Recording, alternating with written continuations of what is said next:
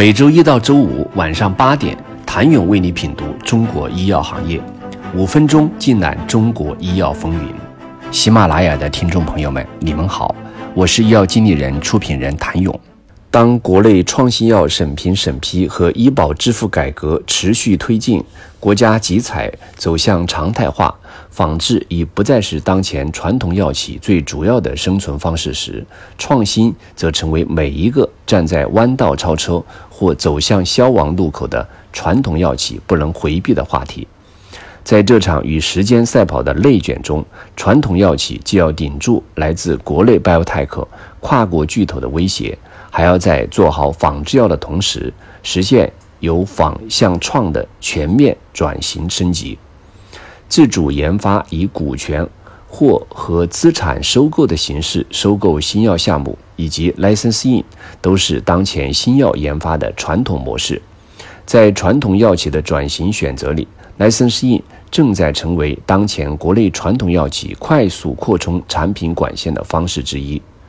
据药经理人不完全统计，二零二零年中国药企达成的 licensing 产品交易超过三十五个，合作模式涵盖单个产品至技术平台引进，是当之无愧的 licensing 大连。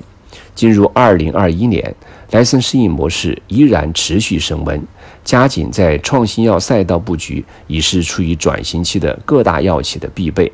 licensing 的好坏更加考验 BD 团队的选品眼光。以齐鲁为例，licensing 已成为近年来扩充产品管线的重要方式之一。今年五月，齐鲁制药提交的一项关于注射用 CEND-1 的临床试验申请获得受理。CEND-1 是一家临床阶段生物技术公司开发的一款潜在 first-in-class 抗癌疗法。二零二一年二月，齐鲁通过高达二点三五亿美元的合作，获得了该候选药在大中华区的独家权益。值得注意的是，在这笔交易达成的一年之内，齐鲁制药还进行了四笔来生适应交易。不仅是齐鲁，包括石药、扬子江在内的众多老牌药企都在加速来生适应的脚步。当然，企业能否顺利转型，还受到产品线布局的影响。与创新药公司不同，处于转型期的传统药企还要结合自身现有产品的特点进行布局。无论是自主研发创新，还是项目引进，传统药企的转型都要依托自身优势与优势赛道，避免盲目跨领域研发。虽然 licensing 模式火热，但新药研发周期长，不确定性因素多。通过授权引进布局创新药，依然存在风险。传统药企同样青睐于通过收购、入股新公司的方式布局创新药领域，扩充产品线。今年四月，华东医药接连完成两笔收购。四月十九号，华东医药以具有自主知识产权的新一代抗体偶联技术的诺林生物达成合作。以三千五百万元合计持有诺林生物百分之十点四五的股权。诺林生物的专利平台技术对华东医药打造 ADC 药物产业链生态闭环具有重要的战略意义，能够与现有产品管线形成强力协同。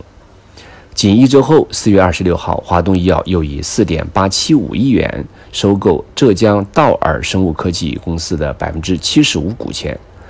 大二生物专注于肿瘤与代谢领域药物的研发，与华东医药研发重点布局的领域高度契合。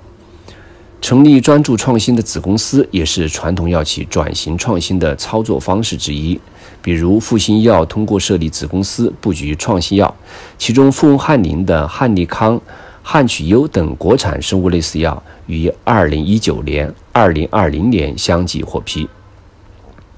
HLX 零三上市注册申请获批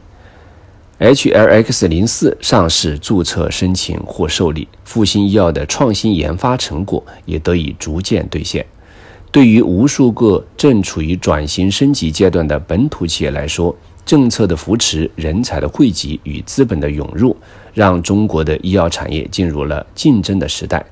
面对国内 biotech 陆续崛起，跨国药企持续深耕中国的形势，传统药企转型之路多艰。曾经依赖于仿制药产生营收的模式一去不复返，创新药如何支撑企业发展至关重要。当然，中国过去的创新基础相对来说比较薄弱，也要给整个行业，特别是传统企业更多的耐心，让他们成长壮大起来。谢谢您的收听。想了解更多最新鲜的行业资讯、市场动态、政策分析，请扫描二维码或添加医药经理人微信公众号“医药经理人”医药行业的新闻与资源中心。我是谭勇，明天见。